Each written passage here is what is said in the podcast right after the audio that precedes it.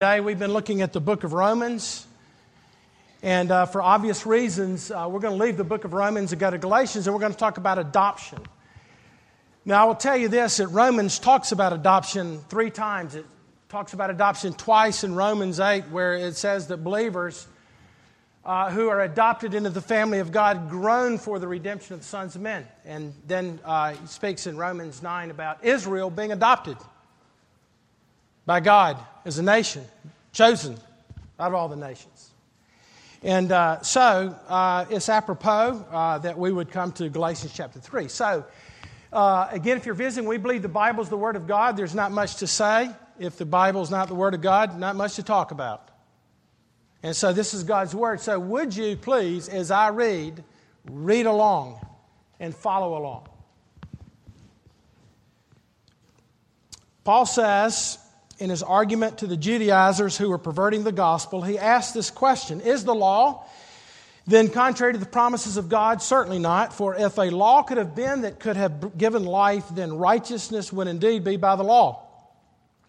But the scriptures imprisoned everything under sin so that the promise by faith in Christ Jesus might be given to those who believe. Now, before faith came, we were held captive under the law, imprisoned under the coming faith until the coming faith would be revealed. So then, the law was our guardian until Christ came in order that we might be justified by faith. But now that faith has come, we are no longer under a guardian, for in Christ Jesus you are sons of God through faith. For as many as of you as were baptized into Christ Jesus have put on Christ. There is neither Jew nor Greek, there is neither slave nor free, there is no male, no female, for you all are one in Christ Jesus. And if you are Christ, then you are Abraham's offspring, heirs according to promise. I mean that the heir, as long as he's a child, is no different from a slave, though he is an owner of everything. But he's under a guardian and managers until the date set by his father. In the same way, we also, when we were children, were enslaved to the elementary principles of the world. But when the fullness of time had come, God sent his Son, forth his Son, born of a woman, born under the law, to redeem those who are under the law, so that we might receive adoption as sons. And because you are sons, God has sent the Spirit of his Son into our hearts, crying, Abba, Father. So you are no longer a slave, but a son. And if a son, then you are an heir through God. Appropriate text, is it not, for adoption? Let's pray together. Father, we ask that uh, your Spirit would work this morning. We pray for those who feel that they are left out in the cold, that they have no family, have no father, that you would reveal yourself to them. And Father, at the same time, I pray for those who do know Christ, but uh, as, uh, as I think Lisa so aptly said, uh, we stay in our room by ourselves, not convinced that you are our Father. And so I pray, Lord, for those believers this morning who need to once again hear the good news of the gospel, that they would be strangely warmed once again. And we ask these things in Christ's name and for his sake. Amen. I was asked to last spring uh, if I would consider doing this sermon. For y'all that know me, I don't, I don't like to get off course. I, mean, I don't like to preach on topics. I like to preach verse by verse.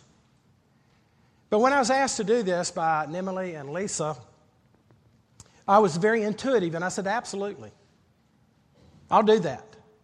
And I think the reason being twofold. Number one is um,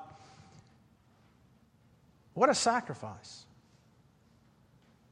To, to take somebody that you don't know, make them part of your family, those who don't belong, those who are of completely different culture, to bring them in so that they might have all rights and privileges to be Millers and to be Johnsons. And so, and not only for the parents, but for the children, the natural born children of the parents, who are willing to, as it were, split the inheritance so that others might have benefit. But the other reason I think I was intuitive about this is because there's a doctrine that theologians talk about called the doctrine of adoption.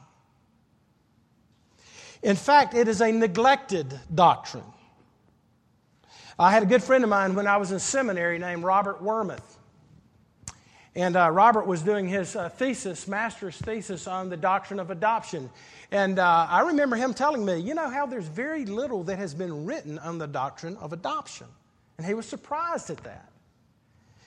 Now, a lot of people speculate as to why in our tradition, the, what we call the Reformed tradition, the Reformation tradition, okay, Reformation, the reason that we don't talk about adoption and the subjective experience of the Spirit uh, adopting us into the family of God is because at the time of the Reformation, there was so much confusion in the church about what the pure gospel was, which is justification by faith alone, through Christ alone, that they kind of backed off anything else. That was the critical uh, teaching of that time. And so, what's happened over the years in the Protestant tradition, we hammer home that we are justified not by works, but by Christ. At the expense of the subjective realities of being sons and daughters, where we cry, Abba, Father, through adoption. And so I want us to look at that today. I, I don't have a lot of time. And so we're going to kind of work through this passage pretty quickly. But there's three things that I want us to, to see from our, from our text. And I have to be brief on each point. But the first thing that I want us to see is this why it is only through adoption that God can become our Father. Very clear in our text. Because here's this teaching that God is the Father of all, kind of a universalism.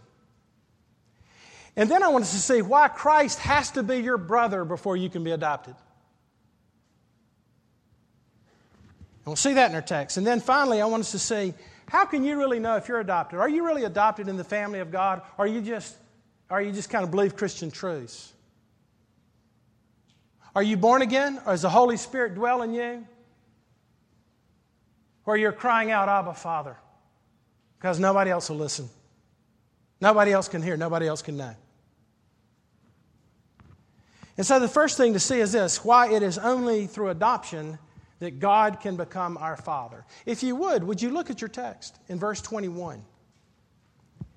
Paul asks this question Is the law contrary to the promise of God?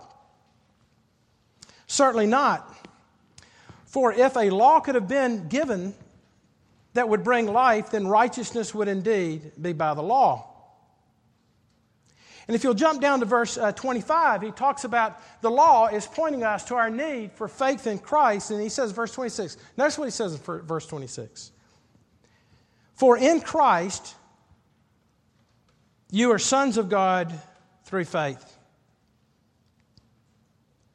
Now, let me tell you what the Bible is very clearly teaching right there. Is that not everybody's a son of God, okay? Now, I know we live in a culture that, that, that confuses tolerance with clear thinking propositionally. But obviously, if some have to be adopted into the family of God, that would suggest that those who are not adopted are not the children of God. Now, let me give you a for instance on that. I, have been asked a couple of times, they don't ask me anymore, but to pray at the University of Georgia graduation, to go to Stanford, uh, Sanford Stadium and pray. And and so the first time I was asked uh, after, I said, Yeah, that'd be great. I'd love to do that. You know, be out there in the football field praying to the King of the universe for all these students. And then I said, Sure. They said, Oh, oh by the way, I need to qualify something. I went, Oh, here we go. Remind me of my chaplain days at Vanderbilt. Uh, well, we, you just need to make sure that you kind of keep it generic. But we can't get into like a God the Father and so on and so forth. And I said, Well, you know, I can't do that. I, am a Christian. Okay, now what you need to do is you need to pick up the phone and call the Unitarian pastor. And I was serious. I was not being, I was not trying to be pejorative because it believes in the fatherhood of God of all people. Uh, you might see the, the bumper sticker that says uh, it has coexist and has all the different symbols of, of religions. Uh, and the idea uh, behind that, and, and, I appreciate the intent behind it, I, I, don't mean to slam it, but it is this idea that, uh, hey, can't we all kind of get along here because after all, God is the Father of all. It's not what Jesus taught. Jesus, who is God? God in the flesh who comes and says, You are of your father, the devil. You see, the scriptures teach that we're bound in sin. Now, a lot of folks would look and say, well, is not Adam our father? And, and the fact is, he, I mean, our, our, is he not the Son of God? And we are his children through Adam being the Son of God. Well, if you read Luke, it teaches, if you follow the genealogy of Christ, it goes all the way back to the first Adam. And it says, who is the Son of God? But the problem, and what is interesting also to say about this, is when God created Adam and Eve, He created them in the context of family. He created them male and female, and therefore a man shall leave his mother and father, forsake his mother and father, and cling to his wife, and create a new unit, the family, you see. But what Adam and Eve chose, rather than being part of the family of God and the children of God, and for us to be worshipers of God together, they went their own individualistic way. And they chose to rebel. And so they got disconnected from God and they got disconnected from each other. And so, what we have in our culture today throughout the world is a whole lot of disconnectedness because we are no longer children of God, but we're enemies of God according to the scriptures. And so, Paul is trying to address this in the book of Galatians. And he's saying that what continues to divide us ultimately is the fact that rather than looking to God as our Father and Christ our brother, we look at the instrument that God has given to show us how shattered we are, which is the Ten Commandments. And so he's pointing out to the Judaizers, he said, No, Christ is not enough. It's Christ plus what you do, Christ plus your efforts. He's saying that you're looking to Moses. And the heirs don't come from Moses. The heirs come through Abraham, who is justified by faith 400 years before the law. And so God gave 10 more commandments long after the one was broken he says to be a schoolmaster to bring us to Christ. Now, let me tell you, if you, in any way, anybody in here, you think that being a Christian is yes, Jesus died and I have to do X, Y, and Z, or I don't believe in Jesus, I need to be a good person, or whatever it may be, let me tell you, the law has not done its work. The purpose of the law is to make you miserable. The purpose of the law is to shake out of you all hypocrisy that you have in your life. For there is none righteous. There's no, there's not one. And I would say this if you're smugness in your self righteousness, or you think you're basically a good person and that you're going to be able to stand before God because, uh, you know, you, you've never committed adultery or you've never murdered anybody, let me tell you, you're the furthest person from the kingdom. And you have not been to Mount Sinai where the law is threatening and the people of God say, Moses, you go on our behalf. And so a veil is put over his face because of the glory of the law that condemns. And Paul is very clearly saying, You will not enter into the presence of God and be part of his family by works, okay? You can't perform enough. And it is through faith in Jesus Christ. That's the first thing to say. Uh, the second thing to see is this uh, why Christ has to be our brother before God can be our father. In other words, you're not getting into the family of God by trying to be better, to be a better family member. You ever felt like, man, I just need to kind of get better here? Man, how many of you have already adopted into the family and you're still thinking, okay, I have, you know, I probably shouldn't have done this week. I did some things I shouldn't do. So I'm going to have a quiet time for two weeks. And then when I do that, and I feel a little bit better about myself, then I'll come into the presence of God. Martin Luther would say to you, You fool, that the law continues to help believers look to Christ and Him alone by faith. That's what discipline is, you see. But the second thing to see is why Christ must be our brother before God can be our father. Is Christ your brother? Is he your older brother? Are you looking to him and the inheritance that he brings? Or are you looking at the fact that you are a Baptist or a Presbyterian or a church member or uh, you know, we have pastors that are out there. You're a pastor. I remember when I was a kid, before I knew Christ, I, I, I would read in obituaries and I'd read about a preacher who died. And I thought, man, I wish I was that dude. He's probably okay. Of course, I know better now. It's like, I hope that guy knew Christ. I hope he was preaching the gospel. But notice what he says. Look with me here in uh, verse, uh, in, in the verses uh, uh that are in the first part of chapter uh, 4. I mean, as long as, I mean, that the heir, as long as he is a child, is no different than a slave, though he is the owner of everything. But he is under guardians and managers until the date set by his father. In the same way, we also, when we were children, were enslaved to the elementary principles. But when the fullness of time had come, God sent forth his son, born of a woman, born under the law, to redeem those under the law, so that we might receive the adoption as sons. Now, what Paul is saying quite clearly here is that the way that you come to the, into the family of God is not through the flesh, not through anything that you do, but through adoption that is afforded us through Christ, who is the second Adam, the Son of God, the unique Son of God. And you, you have to understand this. Please, you must grasp this that this morning you are in one of two people. You are either in, Christ, in Adam and his sin, and you're dead in your sin. Or according to our text, Christ comes to fulfill the law, not to destroy it, not to abrogate it. Martin Luther says, our text tells us, therefore, that didn't say he's born of a virgin, even though he was. It said he was born of a woman. And the reason Martin Luther says that he makes that point is the reason he puts it that way in the Greek is to make the point that Jesus is fully human. And he had to learn obedience as what? A son. We got to kind of think this idea well, Jesus is God, and so, you know, he was never really tempted because God nature helped out his human nature. I'm telling you, the Bible teaches that you have in this one person two distinct natures fully God, but fully man.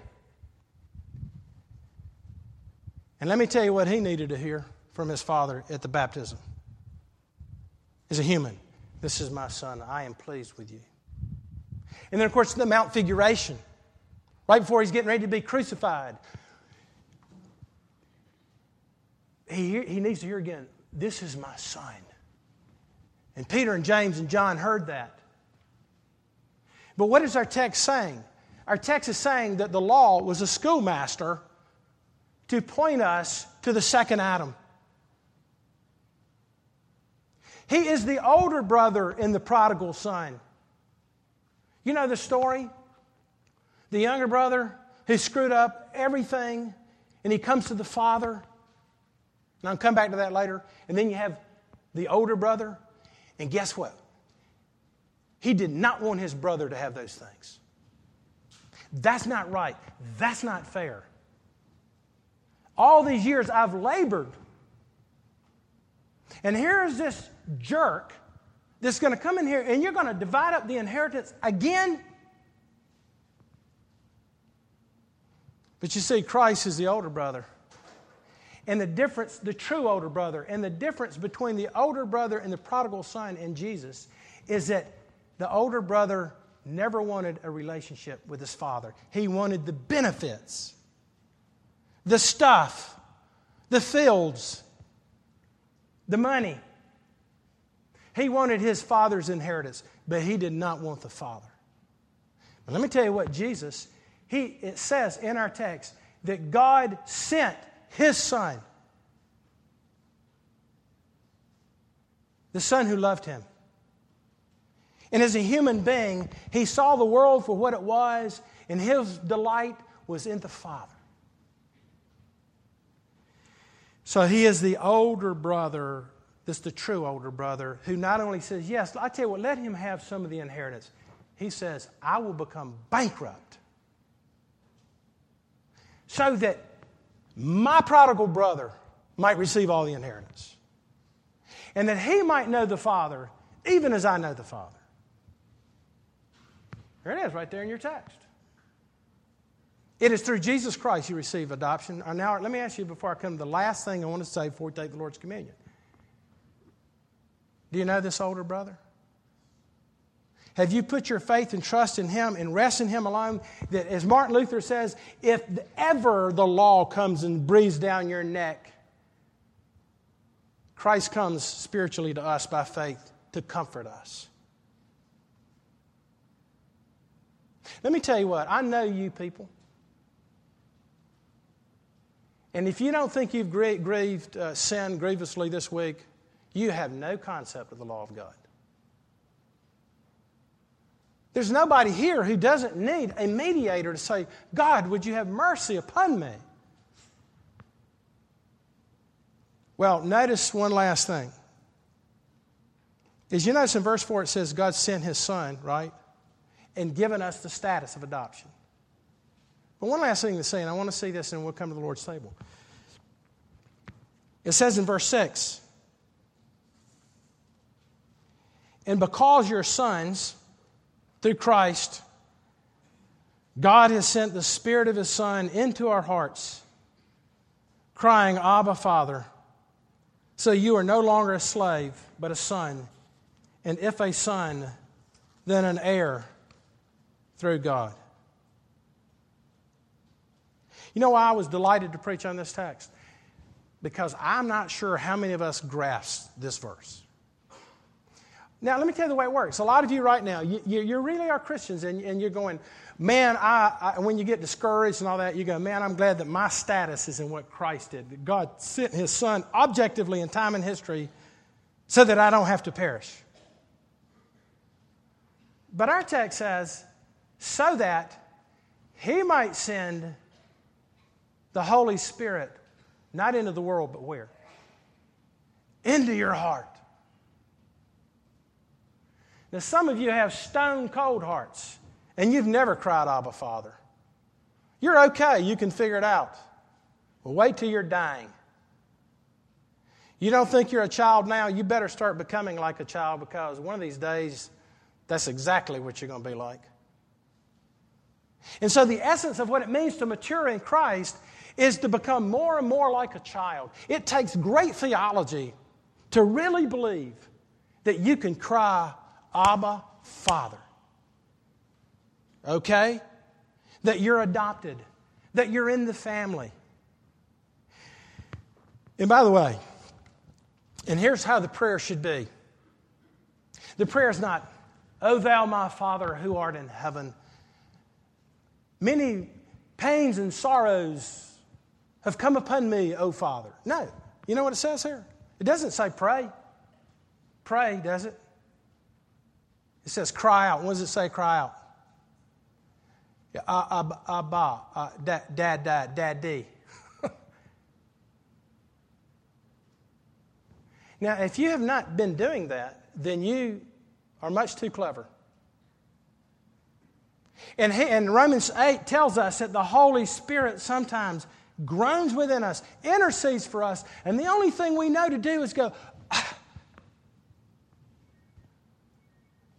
This is how you know. These are the eloquent prayers. Oh, Father, Father, Daddy, Dad, Dad. And let me ask you this is the child that's at their weakest. I mean, they're not saying Father. They can't say Father. They're saying Dada. Do you think that Dada is not going to be motivated by that child? Simply crying out. Well, I conclude by saying this. Do you know the Father in this way? Do you know what it means to be adopted? That He's sent the Spirit. So you go, Lord, I've messed up again. Would you please forgive me? How many in here have figured your life out yet? And until you figure out you have not figured out your life, you will never understand the glory of what it means to be adopted. What it means to be adopted. And by the way, can I say this? Who's choosing who in adoption? I go, oh, there go the Presbyterians again. But you know what the gospel is? Gospel of Grace is Micah didn't know what was happening back on this side of the states. A lot of money got spent, didn't it? A lot, a lot of money. He didn't know it. And then they go and they choose Micah. And he has a new name, doesn't he? He has a new, he has a new country. He has a new family, a new heritage. Has God given you a new name? I'm not asking you, did you choose him? I'm asking you, have you really understood what it's meant to be plucked out of a country like China in absolute poverty with absolutely no hope? And God, through Jesus Christ, makes you his sons. Hey, is that awesome? Is that what adoption is about? Is that why maybe some of us need to adopt children so we can figure out what grace is? I guarantee you, these folks that have been adopted or have adopted understand that. So let's pray together. God, we uh, need to come now to the Lord's table as family members, adopted into the family of God through the blood of Jesus Christ, our brother who gave everything to, to bankrupt people, took on our bankruptcy that we might have life. Father, would you cause some to be born again this morning, to confess their sins and their hard heartedness, and cry out, Abba, Father? And Father, for believers who have lost sight of their deep need for Christ, who've become smug in their own self righteousness, maybe life's going good right now by their own efforts. Father, would you have mercy upon them that they do not have to hit that brick wall to understand they're not in control and look to you? Uh, Lord, we love you, praise you. And now bless us as we come to sup together and sing our hymn of conclusion. In Jesus' name, amen.